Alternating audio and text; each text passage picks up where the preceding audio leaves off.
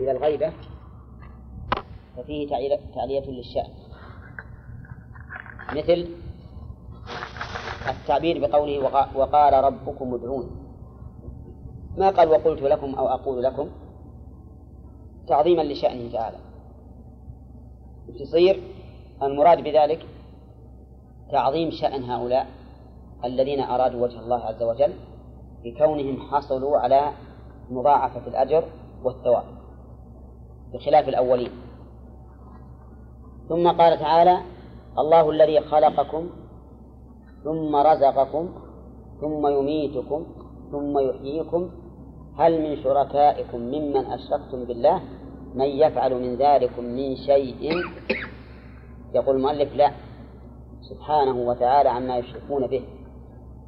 الله الذي خلقكم يعني أوجدكم من العدم. لكن الخلق ليس مجرد الإيجاد بل هو الإيجاد بتقدير. الإيجاد بتقدير. بل إن بعضهم قال إن الخلق في الأصل هو التقدير. واستدلوا لذلك بقول الشاعر ولأنت تفري ما خلقت وبعض الناس يخلق ثم لا يفري. وش معنى ما خلقت؟ أي ما قدرت. ولكن الصحيح أنه يطلق على الإيجاد المسبوق بالتقدير فمعنى خلقكم أوجدكم إيجادا مسبوقا بالتقدير والإحكام والإتقان. وهذا مسلم ولا لا؟ ها؟ حتى عند المشركين؟ ها؟ حتى عندهم ولئن سألتهم من خلقهم لا يقولون الله. ولا يمكن لأحد إلا المجنون أن يدعي أنه خلق نفسه. أبدا. أو يدعي أنه خلق بدون خالق. أم خلقوا من غير شيء أم هم الخالقون؟ لا. فأنت ما خلقك أبوك ولا خلقتك أمك ولا خلقك أحد من البشر ولا من غير البشر سوى الله سبحانه وتعالى. وهذا أمر مسلم. ثانيا ثم رزقكم. نعم. يقولون الطبيعة فيعترفون بأن لهؤلاء خلقا. لكن هؤلاء مكابرون. مكابرون لا عبرة بقول طيب أهل الطبيعة. نعم. أهل الطبيعة. شلون؟ ينسبون الخلق؟ أهل الطبيعة. ينسبون هذا يكون هذا الشيء وجد في الأزل على هذا الصفة وصار يتفاعل ويتوالد وما شابه. لكن ما هم مقرين أن الله خلق لكن يقرون بموجب. يقرون بموجب.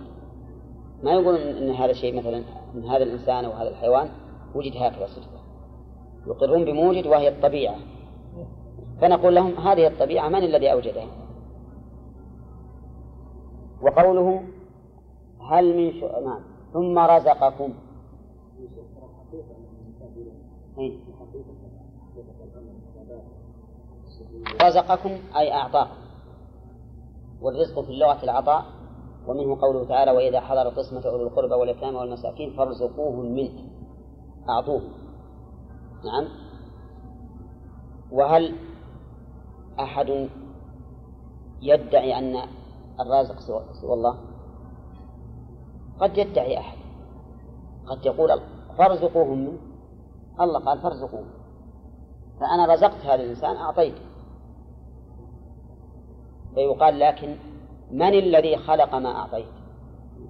ها؟ الله. الذي رزقك هذا هو الله. ومهما كان من عمل بني آدم فإنما هو تحويل لا إيجاب. كل أعمال بني آدم حتى الصنايع والبناء وغير ذلك ليس إلا مجرد تحويل. يعني تغيير من شيء إلى شيء. وإلا في الأصل ها؟ الأصل هو الله عز وجل هو الخالق وهو الموجد. نعم؟ هذا الرزق اللي أعطيته مثلا هذا الرجل أعطيته كيس من الطعام كيسا من الطعام. صحيح أنك رزقته. لكن من الذي أوجد هذا الكيس؟ الله عز وجل. فإذا الرزق أصله من الله. وإن كان قد يوجد على أيدي بعض الناس لقوله تعالى فارزقوهم منه. نعم؟ وقول الرسول عليه الصلاة والسلام ولهن رزق ولهن عليكم رزقهن وكسوتهن بالمعروف. لهن عليكم رزقهن. لكن يقال من الذي خلق هذا الرزق؟ ومن الذي جلبه إليك ومن الذي قدر أن تعطيه هذا؟ كله الجواب هو الله. وقوله ثم يميتكم. يعني بعد هذا الخلق وال والإمداد. الخلق إعداد. والرزق إمداد. الله عز وجل أوجدك وأعدك وهيأك ثم أمدك بما به قوامك. بعد ذلك يميتكم. يميتكم يعني بعد الحياة حياة الدنيا يكون الموت وهو مفارقة الروح البدن مفارقة تامة لأن النوم فيه مفارقة. فارق الروح البدن لكن ليست مفارقة تامة. أما الموت الذي هو الموت فهي مفارقة تامة ولكنها تعاد إليه في قبره إعادة برزخية لا كإعادتها في الدنيا. طيب ثم يميتكم ثم يحييكم. الحياة الآخرة التي ليس بعدها فناء. قال الله عز وجل هل من شركائكم شركائكم. هذه مضافة إلى المفعول ولا إلى الفاعل؟ إلى الفاعل. ها؟ من شركائكم. الذين أشركتموهم. فتكون مضاعفة إلى المفعول. يعني هل من هؤلاء الذين أشركتموهم بالله؟ ولهذا قال المؤلف من أشركتم ممن أشركتم بالله؟ أشركتم هذا أضيف إلى الفاعل. لا. أشركتم قال. أشرك أشركتم لكن أشركتموهم. أصلا ممن أشركتموهم. أن الإنسان يشرك. نعم. إذا أشرك فالمشرك به مفعول. نعم. فمعنى شركائكم. ليس معنى هم الذين شاركوكم أو أشركوكم بل أنتم الذين أشركتموهم مع الله. فهو مضاف إلى مفعوله. قال هل من شركائكم من يفعل من ذلكم من شيء؟ من يفعل من ذلكم من شيء. إعراب من يفعل. مش محل من الإعراب؟ أي شر لا.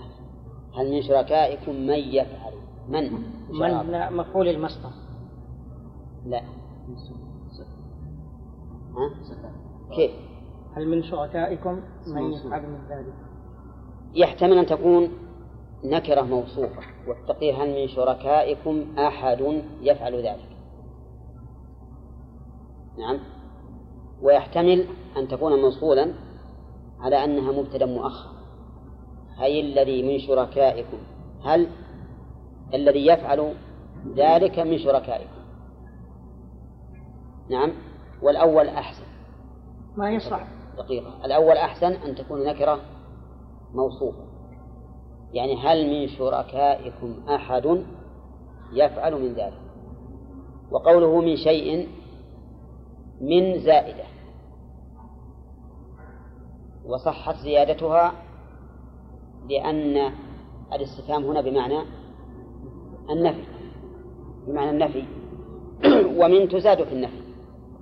كما قال ابن مالك وزيد في نفي وشبهه فجر نكرة كما لباغ من مفر وقوله هل من شركائكم من يفعل من ذلكم؟ المشار إليه ما هو يا حسين؟ المشار إليه. من ذلكم. هل من شركائكم من يفعل من ذلكم؟ الخلق والرزق والإحياء والإماتة. فعلى هذا يكون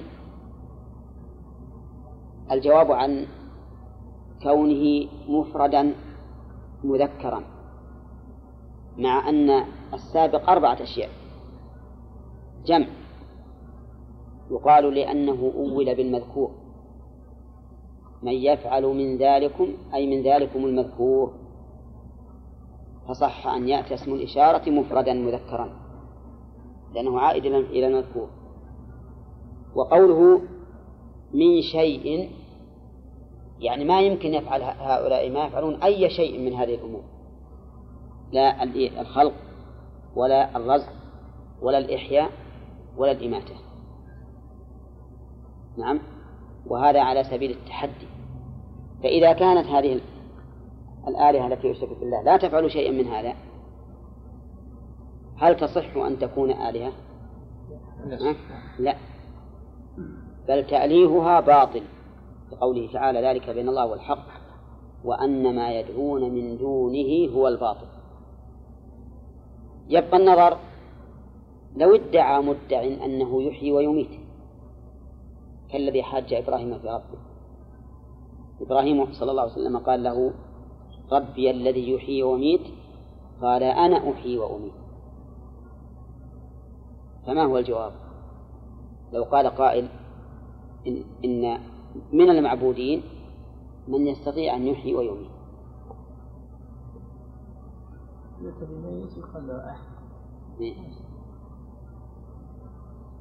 نقول هذه دعوة باطلة. لأن نعم لأن الإحياء والإماتة من الإنسان ليست إحياء وإماتة ولكنها فعل سبب يحصل به حقه والمسكين وابن السبيل إلى آخره. من فوائد الآية الكريمة أن لهؤلاء الأصناف الثلاثة حق. القريب والمسكين وابن السبيل. ومن فوائدها وجوب إيتاء هؤلاء حقهم. وجوب إيتاء هؤلاء حقهم. من أين تؤخذ؟ من آتي الأمر والأصل في الأمر الوجوب ومن فوائدها أن الأقرب فالأقرب أحق أن الأقرب فالأقرب أحق من أين تؤخذ؟ من قوله ذا القربى لكن كيف كيف الأخذ؟ الأخذ هو أن لدينا قاعدة سبق أن قررناه وهو أن الحكم إذا علق على وصف فكلما كان أكثر في هذا الوصف فهو أحق نعم إذا علق الحكم على وصف فكلما كان هذا الوصف أشد تمكنا في شيء فهو أحق فمثلا إذا قلت أدب العاصي علق التأديب بماذا؟ بالعصيان وش يقتضي؟ كل من كان أشد معصية كان أكثر أشد تأديبا أولى وإذا قلنا أكرم المؤمن صار معنى ذلك كل من كان أقوى إيمانا صار أحق بالإكرام ذا القربى علق الحق بماذا؟ بالقرابة فكلما كان أقرب كان أحق بالإيتاء واضح؟ وهذه القاعدة مفيدة لطالب العلم أنه إذا علق الحكم على وصف نعم قوي ذلك الحكم بقوة ذلك الوصف. قال قوي ذلك الحكم بقوة ذلك الوصف. نظرا إن التعليق بالوصف يفيد عليته. وهذا أيضا قاعدة ثانية. أن تعليق الحكم بالوصف يفيد أن ذلك الوصف علة. أن ذلك الوصف علة. فمثلا تقول أكرم أكرم المؤمن لماذا؟ لإيمانه. أدب الفاسق لفسقه. والله لا يحب المفسدين. إنه لا يحب المفسدين معناه؟ ها؟ لإفسادهم وهكذا نقول. إن تعليق الحكم بالوصف يدل على علية ذلك الوصف وأنه علة الحكم. وبناء على هذه القاعدة تأتي القاعدة الأولى أيضا. طيب ومن فوائد الآية الكريمة أن كل من كان أحق بال... بالإحسان فهو أولى به لأن المسكين أحق بالإحسان من الغني. ابن السبيل المسافر المنقطع به سفره أحق من غيره. من فوائد الآية الكريمة أن النفع المتعدي خير في نفسه. وهل هو خير للفاعل؟ خير له بشر فهو خير بنفسه نعم. وإن لم ينتفع به الفاعل. بناء على ذلك يتفرع على هذا. أن ما يبذله الكفار من منافع للمسلمين هي خير للمسلمين. ما نقول هذه صلاة من كافر فليست بخير ما فيها خير. لا. لو أن أحد من الكفار أصلح طريقة من الطرق من هذه الشركات الكافرة. هل يكون في هذا الإصلاح خير؟ خير لا شك فيه. لكن ليس خيرا لهم. إنما هو خير لغيرهم. ومن فوائد الآية التنبيه على أهمية الإخلاص. بقوله ذلك خير للذين يريدون وجه الله. ومن فوائدها أنه كلما كان العمل أخلص لله كان أكثر خيرا للفاعل. منين ناخذ هذا الحكم؟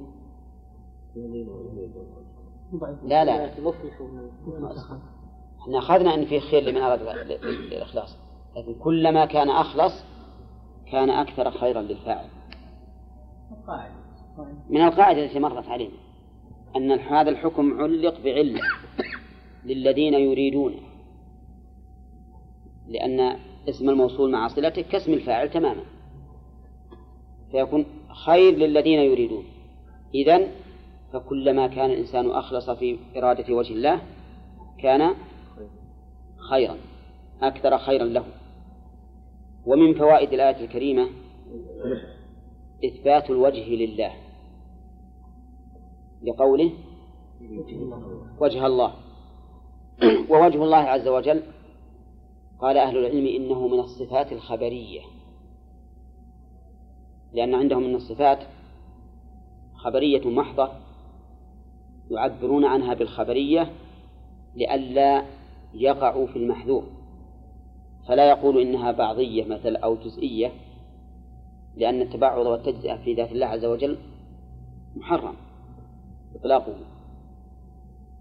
فالوجه واليد والعين والساق والقدم نعم كل هذه يعبر عنها بالصفات الخبرية.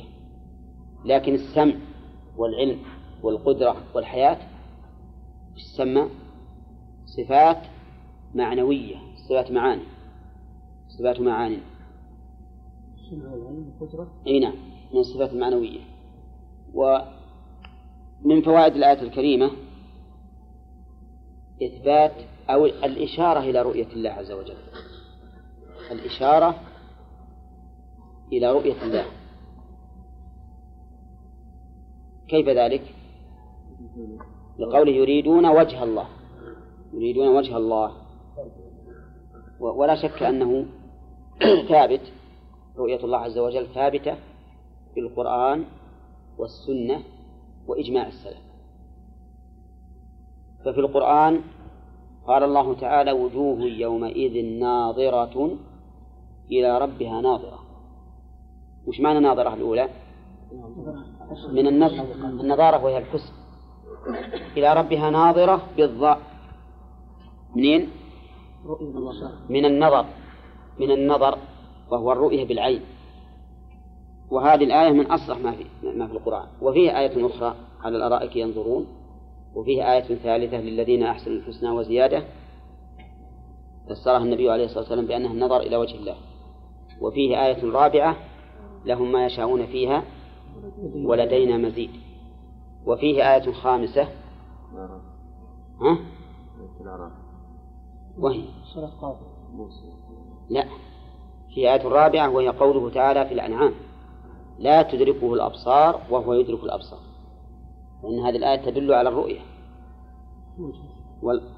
نعم. لأن الله قال لا تدركه. ونفي الإدراك يدل على ثبوت الأصل. نعم. ولو كان لا يرى لقال لا تراه الأبصار لا تراه الأبصار فنفي الأخص يقتضي وجود الأعم.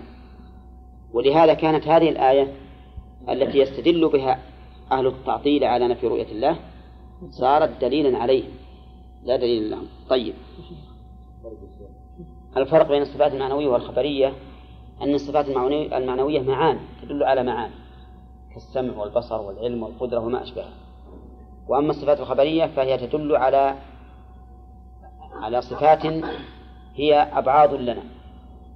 هي بالنسبة لنا أبعاض فيد الإنسان وجه الإنسان وساق الإنسان وقدم الإنسان وعينه مثلا هذه أبعاض له.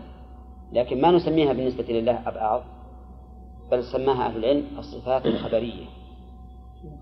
نعم. في حديث يقول بينما يعني عندما يوم القيامة يأتي من كان الله سبحانه وتعالى يقول من كان يعبد الطواغيت فليعبد الطواغيت ومن كان يعبد الشمس فليعبد الشمس. نعم نعم. فيقول فيأتيهم الله سبحانه وتعالى في صورة غير صورة التي يعرفون. نعم. فيقول أنا ربكم. نعم. فيقول نعوذ بالله منك. نعم. هذا مكاننا حتى يأتينا ربنا. نعم. قال ثم يأتيهم في صورته التي يعرفون. نعم. فيقول أنا ربكم فيقولون أنت ربنا. نعم. فينطلقوا فيتبع ثم يتبعهم. ما في فينطلق الصحيح فينطلق فيتبعهم الله. لا نعم نعم. يكشف عن ساق فيسجد له كل من كان يسجد الله تعالى في الدنيا. المهم المهم على كل حال وش الإشكال فيه؟ بس إشكال كيف يعني انطلق فيتبعون لا هذه ما أدري. ما أعرف. هذا تأكدها. حديث أبي هريرة عن الناس اللي تأكدها تأكدها. ما ما نبحث فيها حتى تؤكد ولا ولا مرت عليها. إنما مر علينا أن أن الأمم تتبع ما كانت تعبد حتى تلقى في النار. يعني فين طلع شيخ كل يعني إنسان إلى آلهة. إي نعم. نعم. طيب. من فوائد الآية الكريمة أن الفلاح يكون بأمرين بالإخلاص وفعل المأمور به. منين ناخذه؟ من قوله وأولئك هم المفلحون وهؤلاء المشار إليهم أتوا بالفعل والثاني الإخلاص. الإخلاص نعم. ثم قال تعالى وما آتيتم من ربا؟ الفائدة أن الفلاح يكون بفعل المأمور به مع الإخلاص. ثم قال تعالى وما آتيتم من ربا ليربو في أموال الناس فلا يربو عند الله وما آتيتم من زكاة تريدون وجه الله فأولئك هم المتقون من فوائد هذه الآية الكريمة أن من بذل ماله من أجل الحصول على أمر الدنيا فإنه لا أجر له في ذلك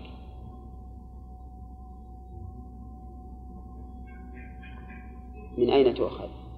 لا يرضى عند الله. من قوله فلا يربو عند الله. وهذا عكس الأولين عكس الأولين الذين سبقوا في الآية السابقة. الذين أعطوا في الآية السابقة. أي الذين أعطوا وش يريدون؟ يريدون وجه الله. هؤلاء بالعكس. هؤلاء يريدون الازدياد بما أعطوا. ومن فوائد الآية الكريمة أيضا التنبيه على أهمية الإخلاص. بقوله وما آتيتم من زكاة تريدون وجه الله. في الإخلاص مع العمل العمل الصالح مع الإخلاص. من فوائد الآية الكريمة هذه التنبيه على الإخلاص؟ منين تؤخذ؟ تريدون وجه الله. ومن فوائدها أيضا أن مضاعفة الأعمال تكون بحسب الإخلاص. لقوله فأولئك هم المضعفون فقد رتب الله تعالى الإضعاف على إرادة وجه الله وعلى ما قررنا في القاعدة قبل قليل يكون كل من كان أخلص لله فعمله أكثر مضاعفة وهذا أمر لا شك فيه فإن مضاعفة الأعمال تكون لأسباب كثيرة. منها شرف الزمان ومنها شرف المكان ومنها شرف الفاعل ومنها شرف العمل ومنها الإخلاص ومنها الاتباع. كل هذه الأسباب الستة من أسباب المضاعفة. المضاعفة بسبب شرف الزمان مثل كرمضان والعشر الأول من ذي الحجة. هذا لشرف الزمان. والمكان كالحرمين والأقصى. نعم. فإنها أشرف العمل فيها أشرف من غيره. الصلاة في في المساجد الثلاثة أشرف من غيره. ومنها الفاعل كالصحابة. الذين قال فيهم الرسول عليه الصلاة والسلام لو أن أحدكم أنفق مثل أحد ذهبا ما بلغ مد أحدهم ولا نصيبه لو أنفق مثل أحد ذهبا ما بلغ مد أحدهم ولا نصيبه ويلحق بهذه بهذا العاملون في آخر الزمان في أيام الصبر الذين يتمسكون بسنة الرسول عليه الصلاة والسلام مع تباعد الناس عنها. فإن هؤلاء يضاعف لهم الأجر. وإن كانوا لا ينالون مرتبة الصحابة لكن يضاعف أجرهم بسبب ما يجدونه من ها من الغرابة ومخالفة الناس لهم. لأنه لا أحد يشك أن الإنسان الذي يعمل في محيط يعملون كما يعمل أن العمل عليه هين. بل مخالفة الناس هي الصعبة لكن عمل الإنسان في محيط لا يعملونه هذا هو الصعب والشاق. نعم. لا سيما أن المعارضة ستكون عنيفة لأن هذا متمسك بطاعة الله والمخالفون له على العكس. وأعنف صراع صراع يكون بين المتخالفين هو ما يكون بين المتمسكين بدين الله والمتحللين منه. نعم. طيب, طيب. دقيقة.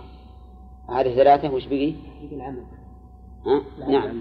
يكون أيضا المضاعفة بحسب العمل. كثرته بحسب العمل الكثرة ما هي واردة. لكن جنس العمل جنس العمل. فالصلاة أفضل من غيرها. الصلاة أفضل من غيرها. والفرض من كل عمل أفضل من نفله وأشرف. والجهاد في سبيل الله ذروة سنام الإسلام. وهكذا كما يتبين لكم كثيرا. هذه أربعة والخامس بحسب الإخلاص كما في هذه الآية.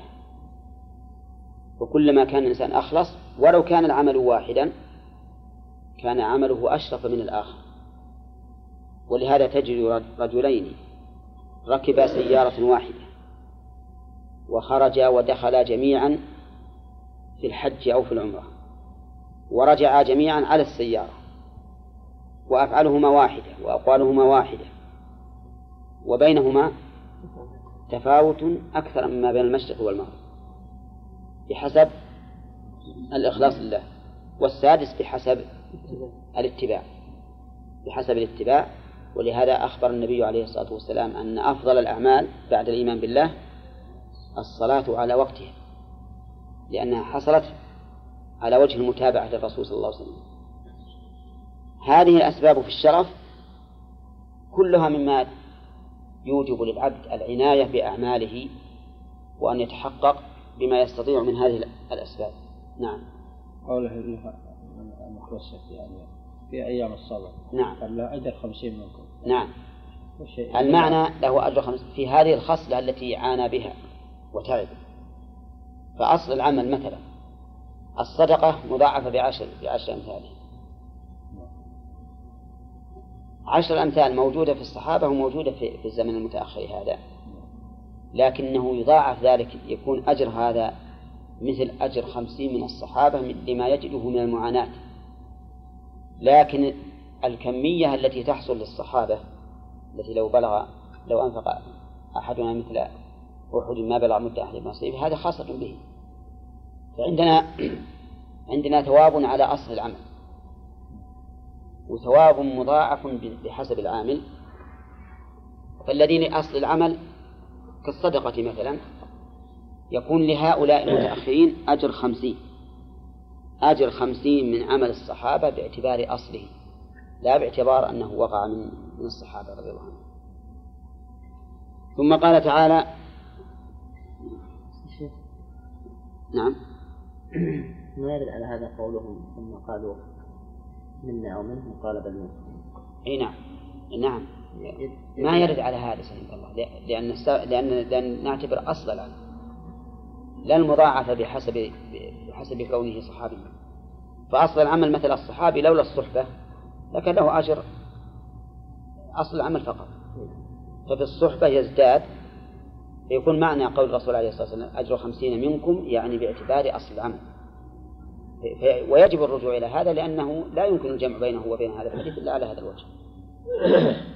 لماذا لم يقل خمسين عاملا هنا. ولم ولا يقول خمسين عاما. ما قال هو ما نقدر نقول لماذا لم يقل. لأن المسألة الآن مسألة مسألة جمع. ولو كان الأمر واضحا ما أحتاج نقول وش الجمع بينه فما دام المسألة مسألة جمع يحتاج أن نشوف أدنى دائرة يمكن أن تجمع بين النصين نعم. الرسول يخاطب الصحابة. إيه معلوم. الصحابة يتفاضلون هو يخاطب خالد بن الوليد في مقابلة سبه لعبد الرحمن بن عوف. وعبد الرحمن بن عوف من السابقين الأولين. وخالد بن الوليد متأخر إسلامه وكان بينهما مسابة فقال له مهلا يا خالد لا تسبوا أصحابي هو الذي نفسي بيده لو أن أحدكم أنفق مثل ذهبا ما بلغ مد أحدهم ولا نصيب. ما لحق بهذا القبر بالنسبة لمن دونه يلحق لا شك. لكن بالنسبة لمن فوقه ظاهر الحديث أنه لا يلحق. ولهذا قال الله عز وجل لا يستوي منكم من أنفق من قبل الفتح وقاتل. أولئك أعظم درجة من الذين أنفقوا من بعد وقاتلوا. وكل وعد الله الحسنى ثم قال تعالى الله الذي خلقكم ثم رزقكم ثم يميتكم. ثم يحييكم. هل من شركائكم إلى آخره؟ من فوائد الآية الكريمة الاستدلال بالأجلى والأوضح. لأن الله استدل على بطلان آلهة المشركين. بماذا؟ بأمر يقرونه هم. وآلهتهم ما تفعل.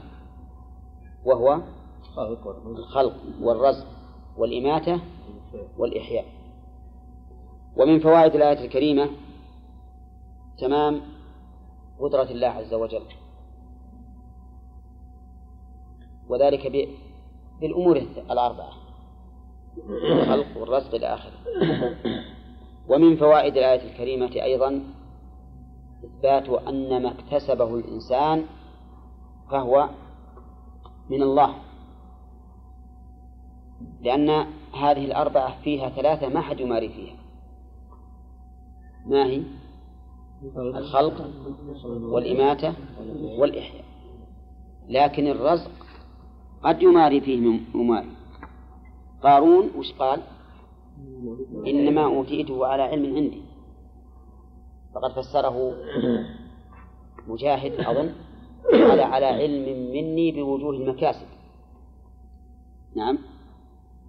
على علم مني بوجوه المكاسب يعني معناه أني أنا ماهر بمعرفة المكاسب وحصلت هذا هذا المال ولكن نقول هذا هذا التحصيل الذي حصلته بمهارتك من أين جاءك؟ ها؟ من الله سبحانه وتعالى من الله عز وجل لأن هذا الذي حصل لك بسبب وخالق الأسباب هو الله ومن فوائد الآية الكريمة أنه ينبغي لنا استجلاب الرزق من ربنا وحده. لقوله ها؟ ثم رزقكم. وإذا كان الأمر كذلك فإنه يترتب على هذا فائدة أخرى وهي أن لا نطلب رزقه بمعاصيه. ها؟ وش وجهه؟ إذا كنت تطلب الرزق من الله هل من اللائق عقلا أن تقدم له معصية ليرزقك؟ ها؟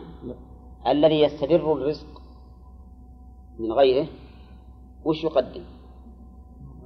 يقدم طاعته والخضوع له. ولهذا قال الله تعالى ومن يتق الله يجعل له مخرجا ويرزقه من حيث لا يحتسب. إذن من استجلب رزق الله من معاصيه فقد خالف الحكمة والصواب أليس كذلك؟ فهؤلاء الذين يطلبون الرزق بالربا ويطلبون الرزق بالغش ويطلبونه بالكذب وغير ذلك من الوسائل المحرمة هم في الحقيقة أشبه أشبه ما يكونون بالمستهزئين بالله عز وجل الساخرين به كأنهم يقولون يا ربنا إننا نعصيك لترزقنا. وهذا من, من, من أعظم ما يكون. ولهذا جعل الله الذين يطلبون الزيادة زيادة المال بالربا وش جعلهم؟ محاربين له. يا أيها الذين آمنوا اتقوا الله وذروا ما بقي من الربا إن كنتم مؤمنين فإن لم تفعلوا فأذنوا بحرب من الله ورسوله.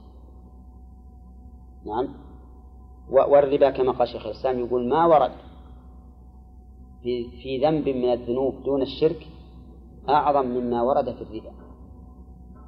الذي أصبح عند الناس الآن من أسهل الأشياء وأبسطها. حتى كانوا يتعاطونه بالصراحة ويتعاطونه بالتحيل وتعاطيه بالتحيل أخبث من تعاطيه بالصراحة. مثل ما أن تعاطي الكفر بالنفاق أخبث من تعاطيه بالكفر الصريح. لأن هذا المتحيل مخالف لله عز وجل.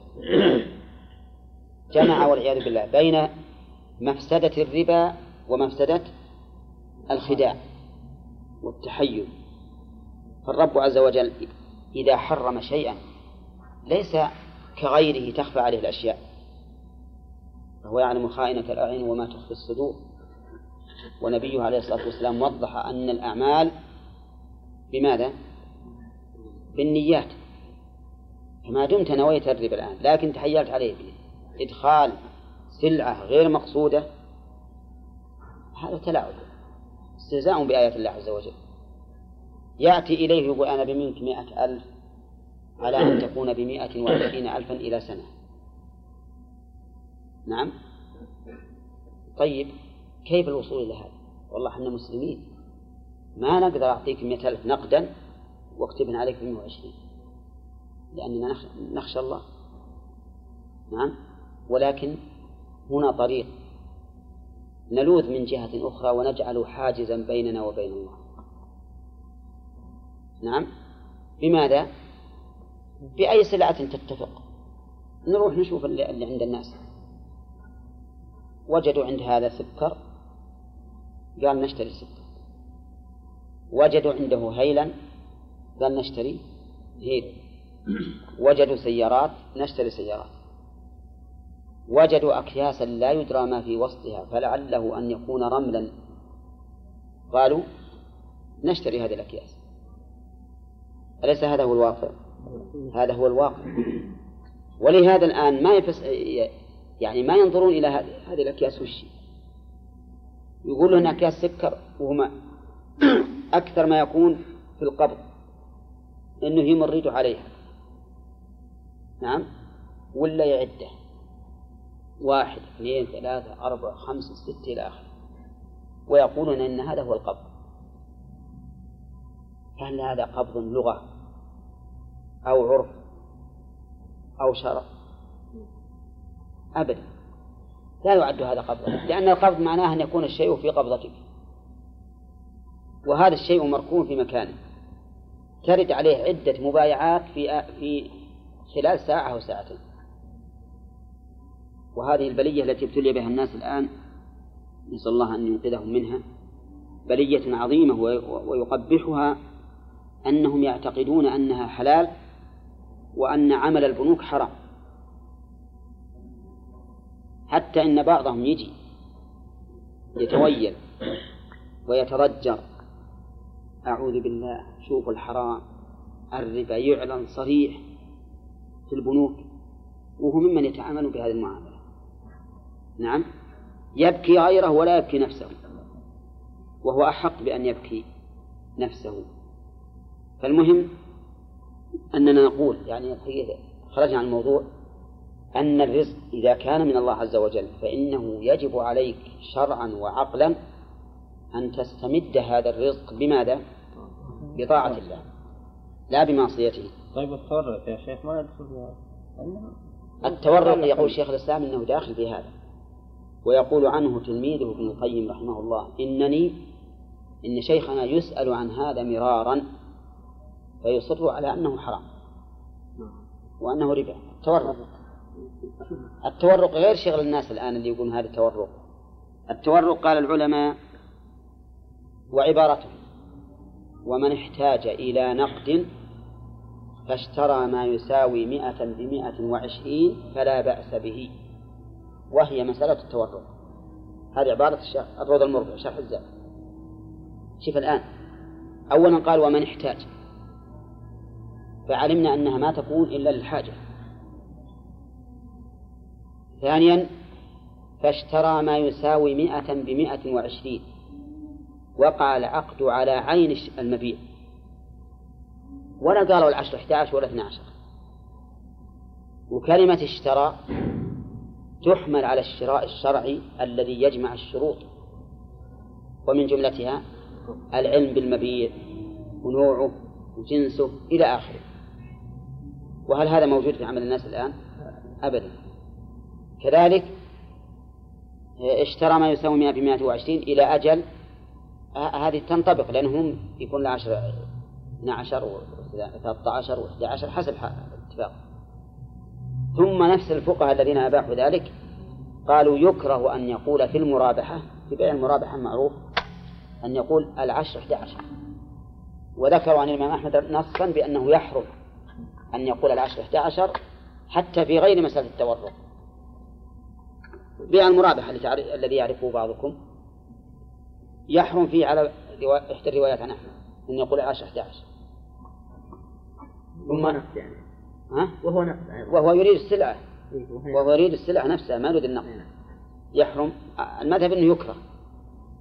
والرواية الثانية عن أحمد أنه يحرم. يعني أنا مثلا اشتريت هذا الكتاب وأنت تبي الكتاب تبي الكتاب نفسه ما تبي دراهمه فقلت لي أبى أشتريه منك مرابحة. قلت ما يخالف أنا شريك بمئة وبعطيه عليك. على أن أربح بكل درهم درهم بكل عشرة دراهم درهم. كم يكون المئة؟ مئة وعشرة. هذا جائز هذا جائز.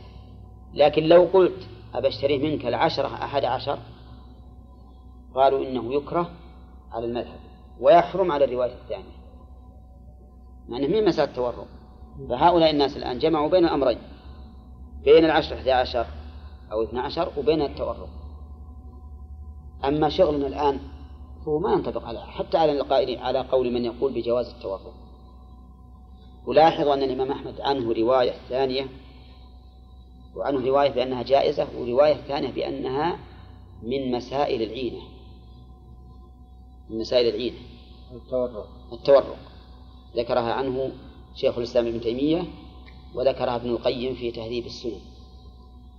أن مسألة التورق من مسائل العينة من الطلب الدراهم معروف. والعينة معروف أنها حرام. نعم. فالحاصل إن إنها إننا الحقيقة في, في عصرنا الحاضر لما كان الناس ما, ما يبالون إلا أن يكتسبوا المال. فجعلوا المال مقصودا مخدوما بعد أن كان وسيلة خادما. حقيقة المال أنه وسيلة خادمة ولكن جعلناه الآن؟ مقصودا مخدوما. وهذا من سفه الإنسان. أن يستخدمه ماله الذي خلق له. هو الذي خلق لكم من الأرض جميعا. نعم. لكن واقع البنوك نعم. هل هي داخل تحت ما في شيء هنا ربا ولا عظيم. فيها الراجح ولا فيها؟ لا ما ندري عن الله. الراجح والله ما نعرف عنه شيء شيء. الراجح يا شيخ الآن يعني رؤية العين المغرب يستعمل في الدول الكافرة. وهي طريق الإيداع الصحيح. طريق الإيداع الصحيح. لأن قولنا إن البنوك الآن إني إني حطيت مالي وديعة عندهم هذا ما هو صحيح.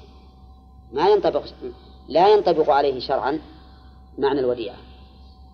وش معنى الوديعة شرعا؟ أن تعطيه المال ليحفظه بعينه. ما هو بتعطيه مالك يحطه بصندوق وينتفع به. حتى إن العلماء قالوا لو أن المودع أذن للمودع بالانتفاع بالوديعة صارت قرضا. صارت قرضا. تثبت في ذمته. فعل الناس الآن اللي يسمونه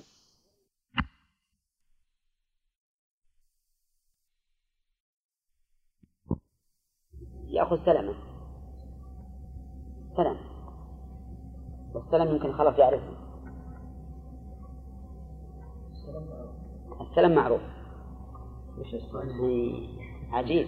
هذا كثر السلم إني أعطي شخص دراهم نقدا بسلعة مؤجلة.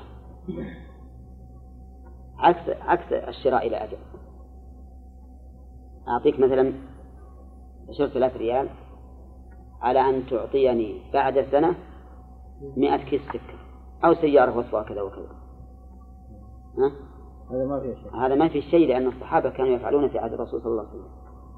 كانوا يسلفون في الثمار السنة والسنتين. فقال النبي عليه الصلاة والسلام من أسلف في شيء فليسلف في كيل معلوم ووزن معلوم إلى أجل معلوم. ووجه أنه ما في شيء لأن ما هناك ربح مضمون لأحد الطرفين. نعم. ما في ربح مضمون لأحد الطرفين. أولى أنا مثلا إذا أشت... إذا إذا إذا أعطيتك مثلا 10000 ريال سيارة إلى أجل. ما ندري أين. هل أنا اللي أربح ولا أنت؟ صح؟ لأنه عند انتهاء الأجل يمكن أجد السيارة ب 6000 ريال. ويمكن ما أجدها إلا ب 15000 ريال. اي نعم. إيه، وهذا هو يعني لا بد أن يقع.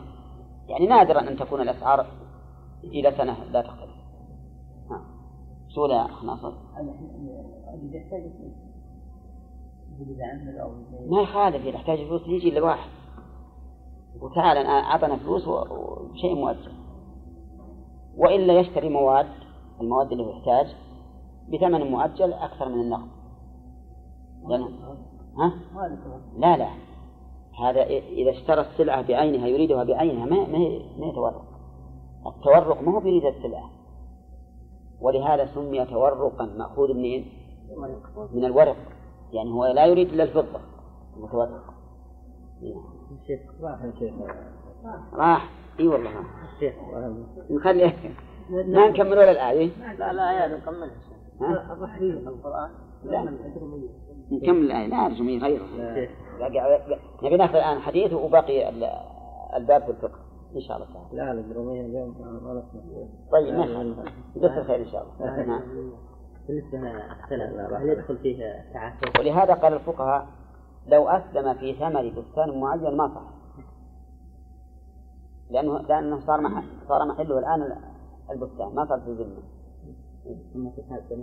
أما إذا صار في الذمة فهذا ما في شيء. لابد من تمام الشروط. نعم. لا ما تصح حتى ما تصح ولا ولا سلم ها؟ إيه؟ ما تجي لأنه يبيع عليه أشياء بدون قبض ثمنها. ما داعي. بس قدم التعامل. إيه؟ فإذا لفت عليه راح اشتراه وقدمه لهم وطالبهم بالثمن. فهذه معناه أنه يحضره وهو ما استلم ثمنه معه على أننا اشترينا منك كذا وكذا سيارات بكذا وكذا دراهم. نعم. وهو ما استلموا الدراهم أبدا. ولهذا أحيانا الدولة أحيانا الدولة يكون مماطلتها أكثر من مماطلة الناس. ما يصح. ما يصح. إلا لو كانت السيارات عنده.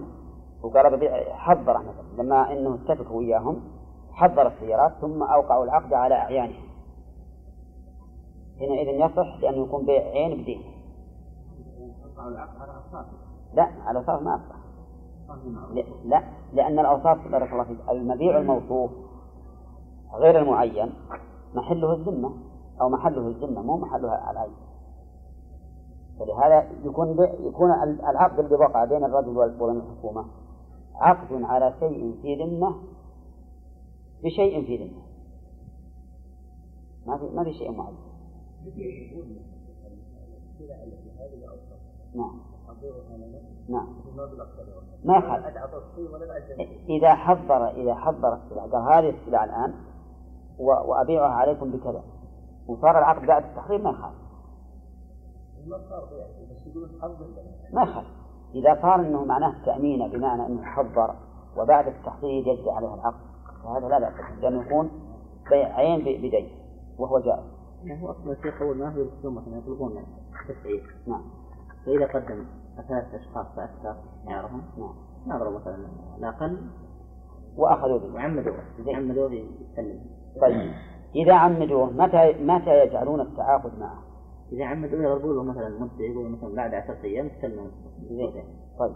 وإذا سلم المستودع يروح يأخذ تسليم المستودع.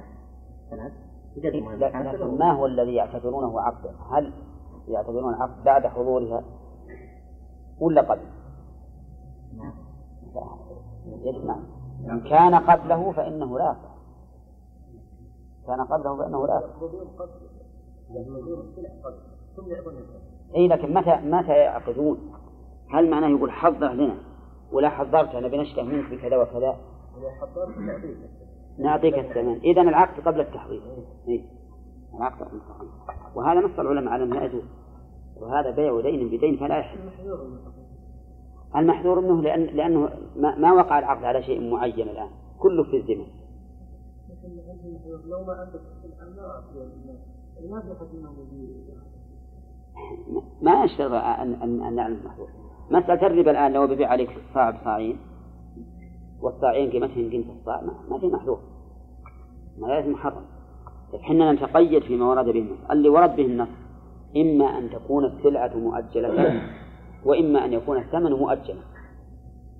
وأما أن يكون من الطرفين لا هذا ولا هذا فهذا ما يجوز. هذا منصوص عليه عند الفقهاء. أدنى طالب علم إذا قرأ في أول رواه المربع يقول يعرف ولهذا قالوا من صور البيع التسر ها؟ وش من صورها؟ بيع دين بعين بشرط. الحلول وقبض أحد العقدين العوضين نعم. الفوائد بس بالأخيرة هذه. من فوائد الآية الكريمة قلنا الاستدلال أنه ينبغي سلوك الأجل والأوضح في الاستدلال كتبناها أظن. لا لا نطلب رشوة لا لا كتبنا الأول.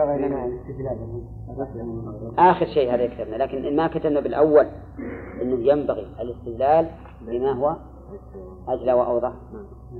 إلا. الاستدلال بالأوضح إيه. طيب زين. من فوائد الآية الكريمة عجز هذه الآلهة عن فعل شيء يختص بالربوبية. كقول هل من شركائكم من يفعل من ذلك من شيء؟ لأن هذا الاستفهام كما قررنا بمعنى النفي. ومن فوائدها ثبوت التلازم بين التوحيدين توحيد الربوبية وتوحيد الألوهية. وأن من أقر بتوحيد الربوبية لازمه أن يقر بتوحيد الألوهية. أفهمتم؟ وهذا المعنى قرره الله تعالى في عدة آيات. من فوائد الآية الكريمة تنزيه الله سبحانه وتعالى عن كل نقص. نعم. من أين يؤخذ؟ من قوله سبحانه. ومن فوائدها أن المشركين بالله عز وجل قد وقعوا في تنقص الله.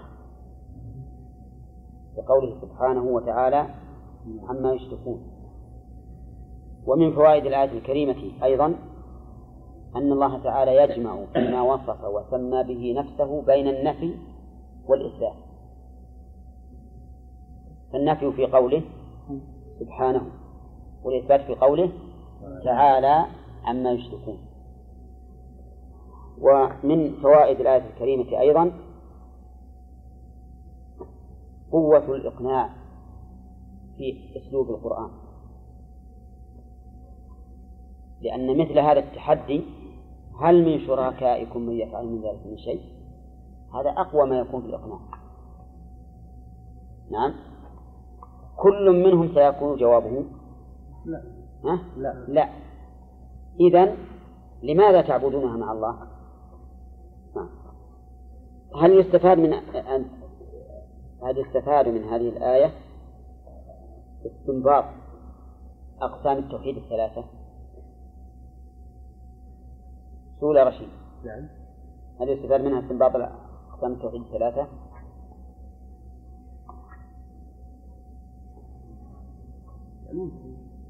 الربوبية فهم موجود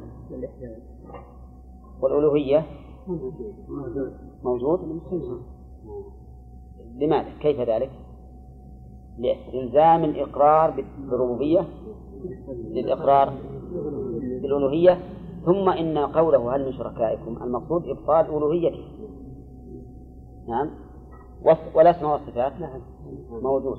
في قوله سبحانه وتعالى عما يشركون. والله أعلم. البر والبحر بما كسبت أيدي الناس. ظهر بمعنى بان واتضح وقولها الفساد ضد الصلاح. وهو من كل شيء بحسبه. ففساد الزروع بيبسها وتلفها بالعواصف وال- والأمطار المغرقة والبرد المتلف وكذلك فساد المواشي بهلاكها ومرضها وفساد الثمار بنقصها وما أشبه ذلك. المهم الفساد في كل شيء بحسبه. وهل الفساد هنا يراد به الفساد الحسي أو يشمل الفساد الحسي والمعنوي صحيح أنه يشمل الفساد الحسي والمعنوي فالحسي ما ذكرنا أمثلته قبل والمعنوي هو كثرة المعاصي. والفسوق وانتشارها بين الناس وعدم المبالاة بها حتى يصبح المنكر معروفا. والمعروف منكرا فإن هذا من من أعظم الفساد. قال الله تعالى ولا تفسدوا في الأرض بعد إصلاحها. قال العلماء لا تفسدوها بالمعاصي. نعم. وقولها في البر والبحر. يقول المؤلف هي القفار البر القفار يعني الفيافي الخارجة عن المدن والسكان. هذا البر. وقيل المراد بالبر ما ليس ببحر فيشمل المدن والأمصار والقفار وغيرها. وقوله بقحط المطر بق- بقحط المطر وقلة النبات. والبحر أي البلاد التي على الأنهار بقلة مائها. فمشى المؤلف رحمه الله على أن المراد بالبر نعم ما سوى العمران. والمراد بالبحر العمران الذي على شواطئ البحار. وبهذا قال كثير من المفسرين. ولكن الصواب أن المراد بالبر ما سوى البحر. والمراد بالبحر الماء. لأن ما ذكرناه هنا أعم مما ذكره المؤلف وغيره. وهو الأظهر أيضا. فإن البحر إذا أطلق في القرآن يراد به؟ يراد به الماء. ففساد البر كما قال المؤلف بالقحط وقلة النبات وفساد النبات أيضا بعد وجوده. ولهذا أرسل الله على بني على آل فرعون أرسل الله عليهم الجراد والقمة والضفادع والدم. أربع آفات. الجراد نعم يفسد يفسد الزروع بعد خروجها ويأكلها القمل يفسد القوت إذا حصد وأدخل جاءه القمل وهو الثلث الذي يتلفه والضفادع بماذا؟ بالماء. امتلأت مياههم ضفادع حتى إن الإنسان ما يستطيع يشرب من الماء والعياذ بالله. الماء من الضفادع. والدم الصحيح أن المراد به النزيف. وإن كان بعض العلماء يقول أن المراد بالدم أن الماء يكون عند آل فرعون كالدم. والصواب أنه النزيف. لأن الله ذكر إفساد الماء بماذا؟ بالضفادع فكان القوت من أوله إلى آخره وغايته وهو الدم لأن الدم يكون من القوت. يعني فصارت الأقوات والعياذ بالله لا تنفعهم لا قبل دخولها أجوافهم أجوافهم ولا بعد الدخول. الكمل يا شيخ الكامل ولا؟ لا لا الكمل ما يكون من السوس في القوت. يسمون عندنا الخيش يسمون عندهم هكذا ولا لا؟ عبارة عن دولة تكون في الحبوب. تفسدها تأكله ما تكون قشور بس. نعم. المهم هذا هذا من الفساد في البر. الفساد في البحر لماذا؟ قال العلماء يكون بموت الحيتان وفسادها وكذلك تغير المياه وعدم اضطرادها كالعادة. هذا من الفساد في البحر. وقوله بما كسبت أيدي الناس. بما كسبت الباء للسببية وما يحتمل أن تكون مصدرية ويحتمل أن تكون موصولة. إذا كانت موصولة فلا بد لها من عائد محذوف. والتقدير بما كسبته أيدي الناس. وإن كانت مصدرية ما تحتاج إلى عائد. و... ويكون المعنى بكسب أيدي الناس. وقوله بما كسبت أيدي الناس قال المؤلف من المعاصي. وأيدي الناس جمع يد. والمراد ما كسبوا. وهذا من أساليب اللغة العربية. أن يعبر باليد عن صاحب اليد. وليس المراد ما كسبت اليد فقط. لأن المعاصي ما تكون بالأيدي فقط تكون باليد وبالرجل وبالعين وباللسان وبالأذن جميع الحواس. كل الحواس يمكن للإنسان أن يعمل بها المعصية. فيكون المراد بالأيدي هنا ما؟ الأنفس. الأنفس لا اليد التي هي عضو من أعضاء البدن. يكون هذا مجاز يا شيخ. لا مو مجاز. لأنها دالة لأنها لأنها بسياقها دالة على أن المراد ما كسبوه فلا تكون مجازا أما قوله تعالى إنما جزاء الذين يحاربون الله ورسوله ويسعون في الأرض فسادا أن يقتلوا أو يصلبوا أو تقطع أيديهم فالمراد بأيديهم؟ الأعضاء. مراد الأعضاء. فالكلمة في سياقها حقيقة في معناها ولهذا لو أراد أحد أن يصرف قوله أو تقطع أيديهم إلى أن المعنى أو تقطع أجسامهم؟ ما استطاع. كما أنه لو أراد أن يجعل بما كسبت أيدي الناس بما كسبت اليد نفسها فقط دون بقية الأعضاء ما استطاع. فلهذا وهذا هو وجه قول شيخ الإسلام ابن تيمية رحمه الله إنه لا مجاز في القرآن ولا في اللغة العربية. لأنه إذا كانت الكلمة قد تعين معناها بسياقها. صارت بمقتضى هذا السياق حقيقة في هذا المعنى. وحينئذ ما نحتاج إلى تأويل. وقوله الناس تقدم لنا مرارا وتكرارا أن أصلها أناس لكنها حذفت الهمزة للتخفيف كما هي في قوله شر وخير وأصلها أشر وأخير. وكما هي في قوله الله فإن أصله الإله. نعم. هكذا قيل في الله وفي النفس من هذا الشيء.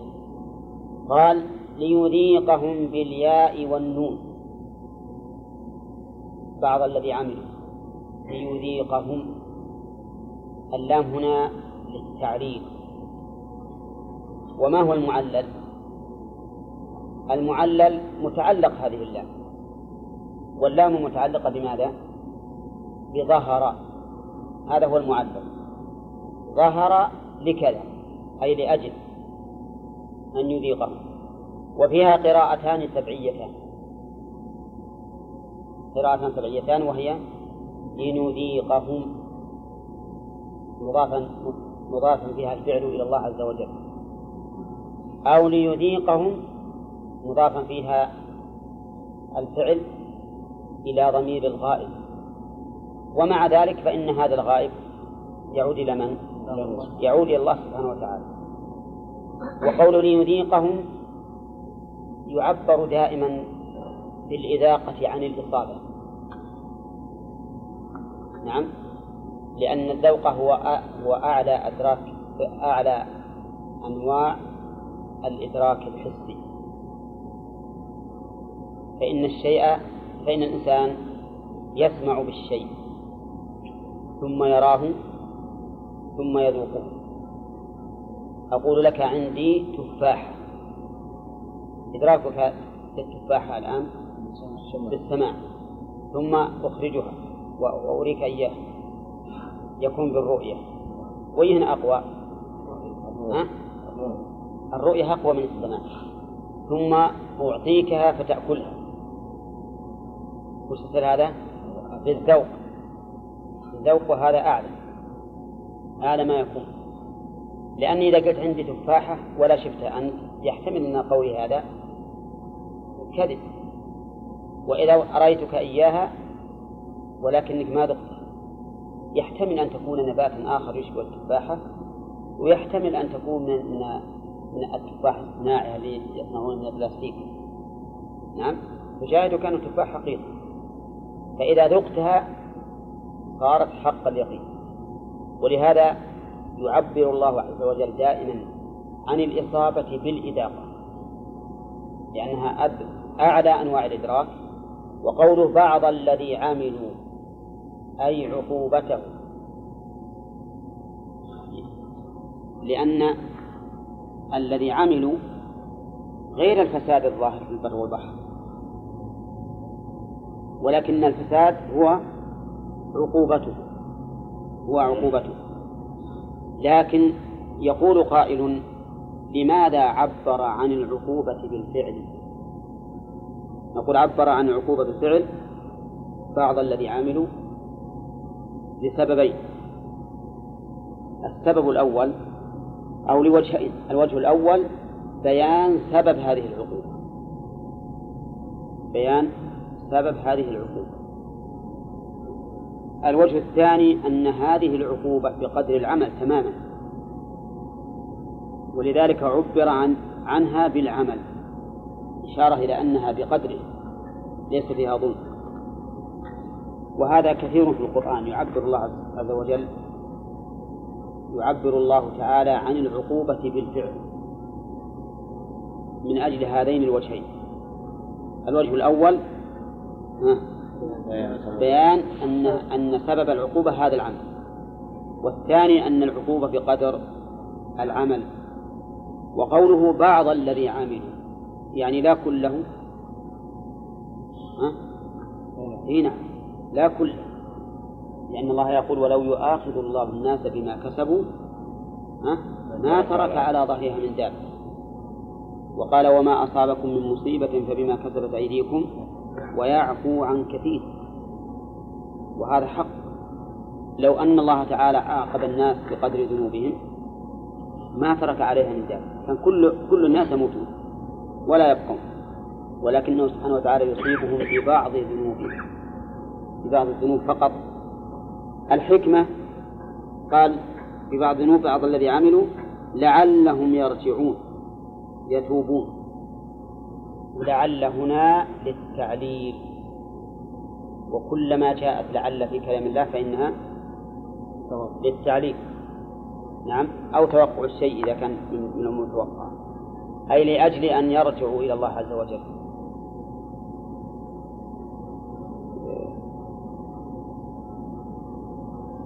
وهذه من حكم الله. أن الله تعالى يبتلي العباد بالضراء لأجل أن يرجعوا إلى الله.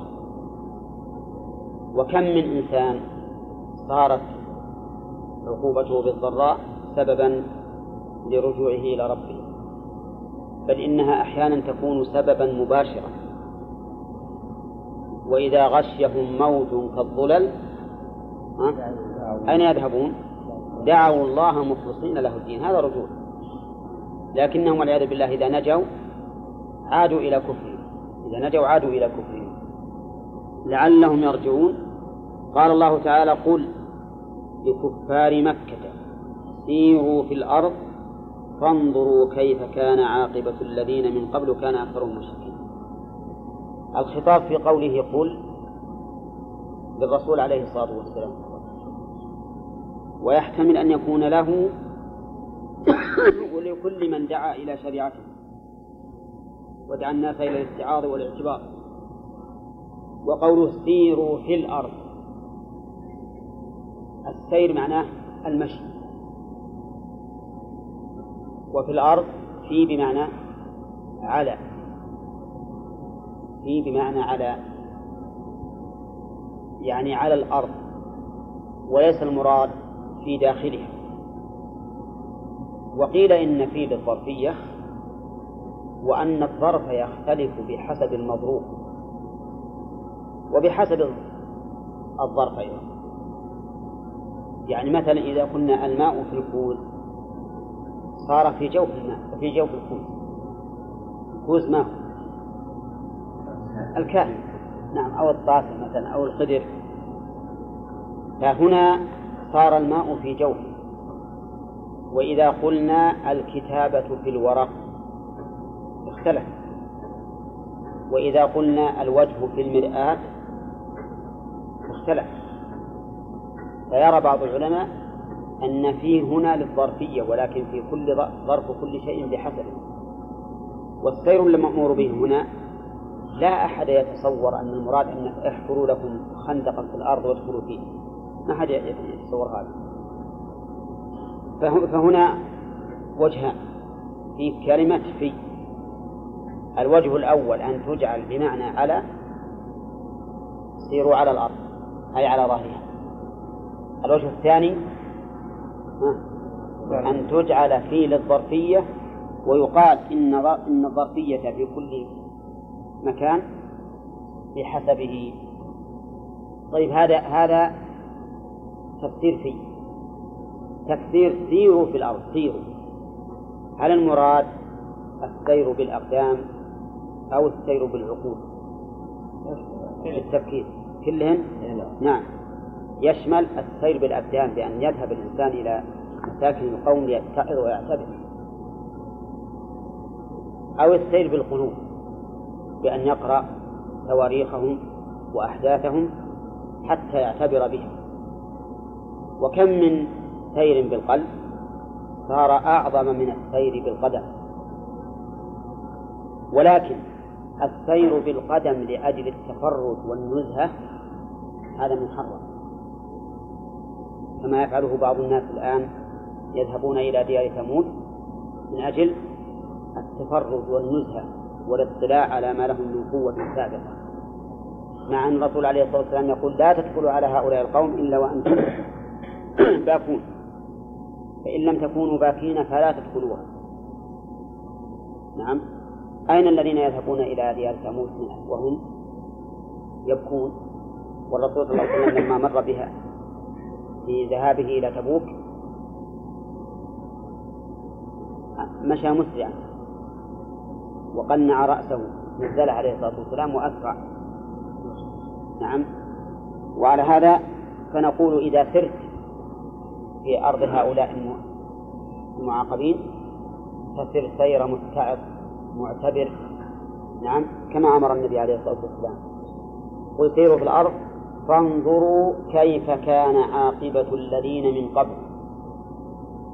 فانظروا. نظر اعتبار وتفكر ولا نظر عين؟ على حسب ما قلنا في السير.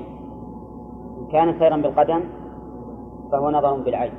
إن كان سيرا بالقلب فهو نظر بعين البصيرة التفكر والتأمل ويمكن أن نقول أيضا إن حتى إذا فسرنا السير هنا بالسير الحسي على الأقدام فإنه لا بد أن يكون مقرونا بالنظر بعين البصيرة والاعتبار. إذ النظر بالعين المجردة لا يفيد شيئا. فانظروا كيف كان عاقبة الذين من قبل. وش محل كيف من الأعراب؟ محلها النصب خبر كان مقدما.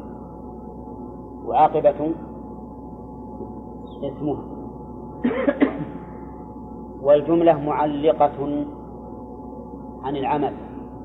معلقة لكلمة انظروا انظروا. نعم معلقة. الجملة المعلقة في تأويل الاسم المفرد. والتقدير فانظروا حالهم كيف كان؟ وقول كيف كان عاقبة الذين من قبل؟ عاقبة هنا مصدر.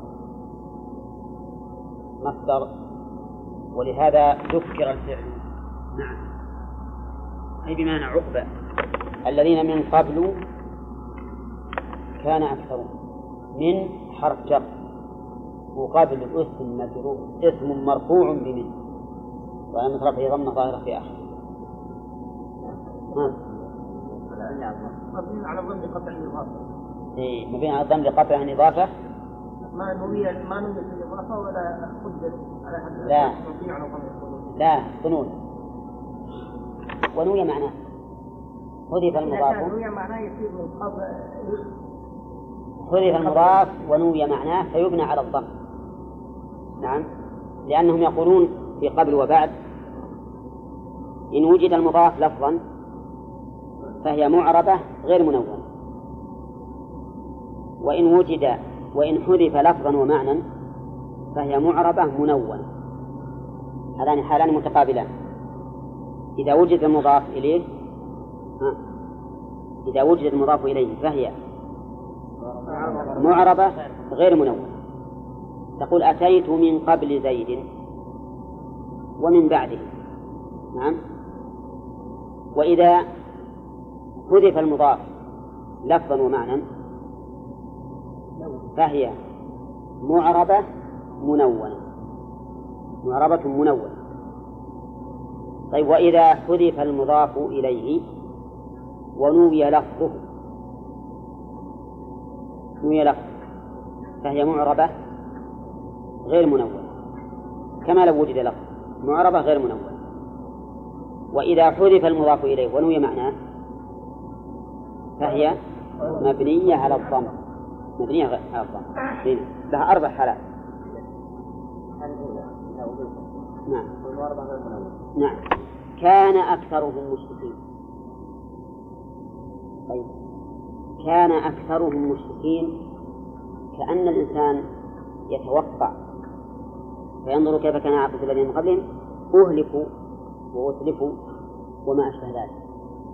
ولكن جاء ولكن البيان جاء على غير المتوقع. ماذا تتوقعون أنتم لما قال الله عز وجل أولم يسيروا الأرض فينظروا كيف كان عاقبة الذين من قبلهم؟ ها؟ لا. عاقبتهم أي تتوقعون أهلكناهم ودمرناهم وما أشبه ذلك. لأن هذه عاقبتهم. لكن جاء الأمر على خلاف المتوقع. كان أكثرهم مشركين. جاء مبينا لسبب ما هذه العاقبة. جاء مبينا لسبب هذه العاقبة لأنها هي الحال التي عليها هؤلاء المكذبون وهو الشرك. يعني فأنتم الآن مشركون وهم كانوا مشركين فدمروا. فمعنى ذلك أن عاقبتكم أنتم ستكون مثلهم. مآلها التدمير والهلاك. وهذا من بلاغة القرآن. أن الله تعالى ذكر سبب هلاك أولئك القوم الذي كان عليه الآن هؤلاء المخاطبون. هؤلاء المخاطبون الآن مشركون. كانوا على الشرك. إلى الآن ما وجدوا العاقبة. لكن إذا علموا أن سبب عاقبة هؤلاء هو الشرك فلا شك إذا كان لهم عقول أن ينتهوا عن الشرك. كان أكثرهم مشركين. يقول فأهلكوا بإشراكهم ومساكنهم ومنازلهم خاوية. قوله تعالى كان أكثرهم مشركين. طيب والبعض الآخر؟ ها؟ ظاهر الآية الكريمة أن البعض الآخر وهو الأقل لم يكن مشركا. لم يكن مشركا. وها هنا فها هنا إشكال. هل أهلك الموحدون مع المشركين؟ مع أن الله تعالى ذكر في آيات كثيرة في الأمم السابقة فأنجيناه والذين معه وينجي الله الذين اتقوا بمفازتهم. نعم. فظاهره أن المؤمنين لا لم لم يهلكوا. أو نقول كان أكثرهم مشركين. باعتبار القادة والرؤساء الذين يعرفون أنهم على شرك. أما العامة الذين لا يدرون فهم تابعون وراضون وإن لم يكن عندهم شرك لكن هم يظنون أن هذا هو الحق. فأي الاحتمالين أولى؟ أو احتمال ثالث أن يقال إن الله تعالى أمرنا أن ننظر كيف كان عاقبة السابقين. وإذا نظرنا وجدنا أن بعضهم مشرك أن أكثرهم مشرك فأهلك وأن المؤمن نجا. فيكون في هذا تحذير من الشرك وتغيب في في الإيمان والتوحيد. فها هنا ثلاث احتمالات. الاحتمال الأول أن الجميع أهلك وهذا يشكل عليه آيات كثيرة. في أن الله تعالى أنجى المؤمنين. هذا واحد. الوجه الثاني أن المراد بأكثرهم المشركين الذين يعرفون أنهم على شرك دون الغوغاء والعامة الذين لا يدرون ما هم عليه وإنما هم أتباع كل ناس. الوجه الثالث أن يقال العاقبة حميدة وذميمة والله يقول كيف كان عاقبة الذين من قبلهم من قبل كان أكثرهم مشركين ونحن نعلم أن من حكمة الله عز وجل أن يجازي المشرك على شركه والمؤمن على إيمانه وحينئذ يكون في الآية ترغيب في الإيمان والتوحيد وترهيب عن الشرك والكفر. فأي الاحتمالات أولى؟ الظاهر أن الأخير أولى. يعني ينظر كيف كان عاقبة السابقين وأن من كان مشركا منهم أخذ بشركه ومن كان مؤمنا نجي بإيمانه من أجل أن يؤمنوا هم ومن أجل أن يثبت المؤمنون من هذه الأمة على إيمانه. وقال المؤلف آه، فأهلكوا بإشراكهم ومساكنهم ومنازلهم خاوية. نعم هذا هو الواقع. فقوم صالح مثلا. صالح والذين معه. نجوا ولا ما نجوا؟ نجوا. وقومهم أخذتهم الرجفة والصيحة فأصبحوا في دارهم جاثمين. فتلك مساكنهم خاوية من نعم. فتلك بيوتهم خاوية. بما ظلموا. تجدها الآن خاوية ولم تسكن فيما نعلم بعده. ما سكنت إلى الآن. ثم قال تعالى فأقم وجهك للدين القيم دين الإسلام. أقم الخطاب لمن؟ للرسول صلى الله عليه وسلم أو لكل من يتوجه إليه إليه الخطاب. وقد سبق توجيه القول الأول. إذا جعلنا الخطاب للرسول عليه الصلاة والسلام فإما أن يكون المراد به الرسول الرسول نفسه. وتكون أمته تبعا له. وإما أن يراد به الرسول والأمة لكن خوطب به الرسول لأنه ها؟ زعيمهم وإمامهم. زعيمهم وإمامهم. وقول فأقم وجهك للدين القيم. ما المراد بالوجه؟ هل المراد الاتجاه؟ أو المراد الوجه الحسي الذي في الرأس. نعم. الظاهر المراد الاتجاه. لأن الوجه يراد به الجهة كما قال تعالى ولله المشرق والمغرب فأينما تولوا فثم وجه الله. لأنه سبق لنا أن فيها قولين للمفسرين. قول أن المراد به وجه الله الحقيقي وقول أن المراد به الجهة. الجهة. ولا شك أن الوجه يراد به الجهة وقوله للدين القيم. لا إذا قلنا أن المراد بالوجه الجهة جهة في الدين شمل ما إذا كان الوجه الحسي فيما يطلب منه الاتجاه كالاتجاه القبلة مثلا وقول للدين القيم ما المراد بالدين هنا؟ المراد بالدين العمل.